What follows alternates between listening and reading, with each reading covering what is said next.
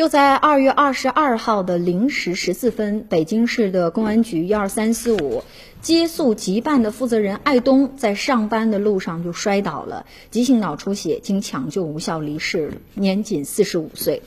艾东呢被授予全国公安系统二级英雄模范称号。他呢是出生在革命家庭，舅舅啊就是战斗英雄啊董存瑞。一九九六年的春天呢，他成为了一名人民警察，从警已经接近了二十四年。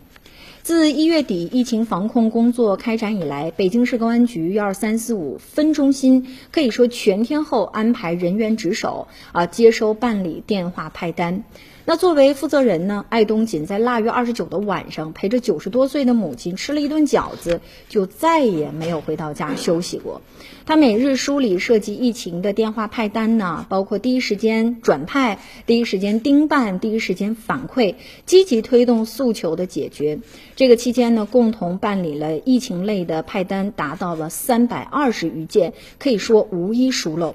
就在他发病的当天上午，信访支队值班的文职孙毅还给他打了电话，询问说有一件电话派单应该如何处理。他那会儿啊，其实就已经非常非常不舒服了，但是呢，仍然坚持打完电话，办完他人生当中的最后一个派单任务。